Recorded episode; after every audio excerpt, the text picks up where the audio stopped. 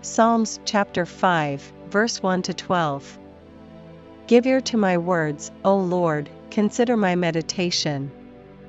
Hearken unto the voice of my cry, my King, and my God, for unto thee will I pray.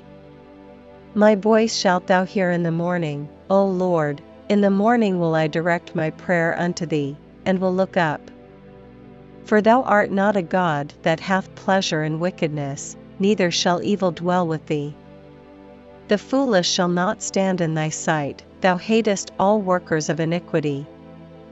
Thou shalt destroy them that speak leasing, the Lord will abhor the bloody and deceitful man.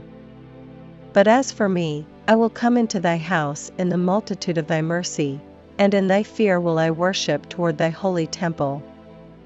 Lead me, O Lord, in thy righteousness, because of mine enemies, make thy way straight before my face.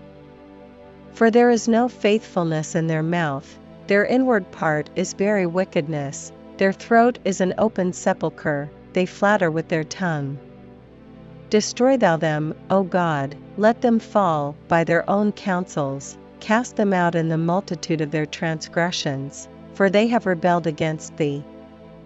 But let all those that put their trust in thee rejoice, let them ever shout for joy, because thou defendest them, let them also that love thy name be joyful in thee.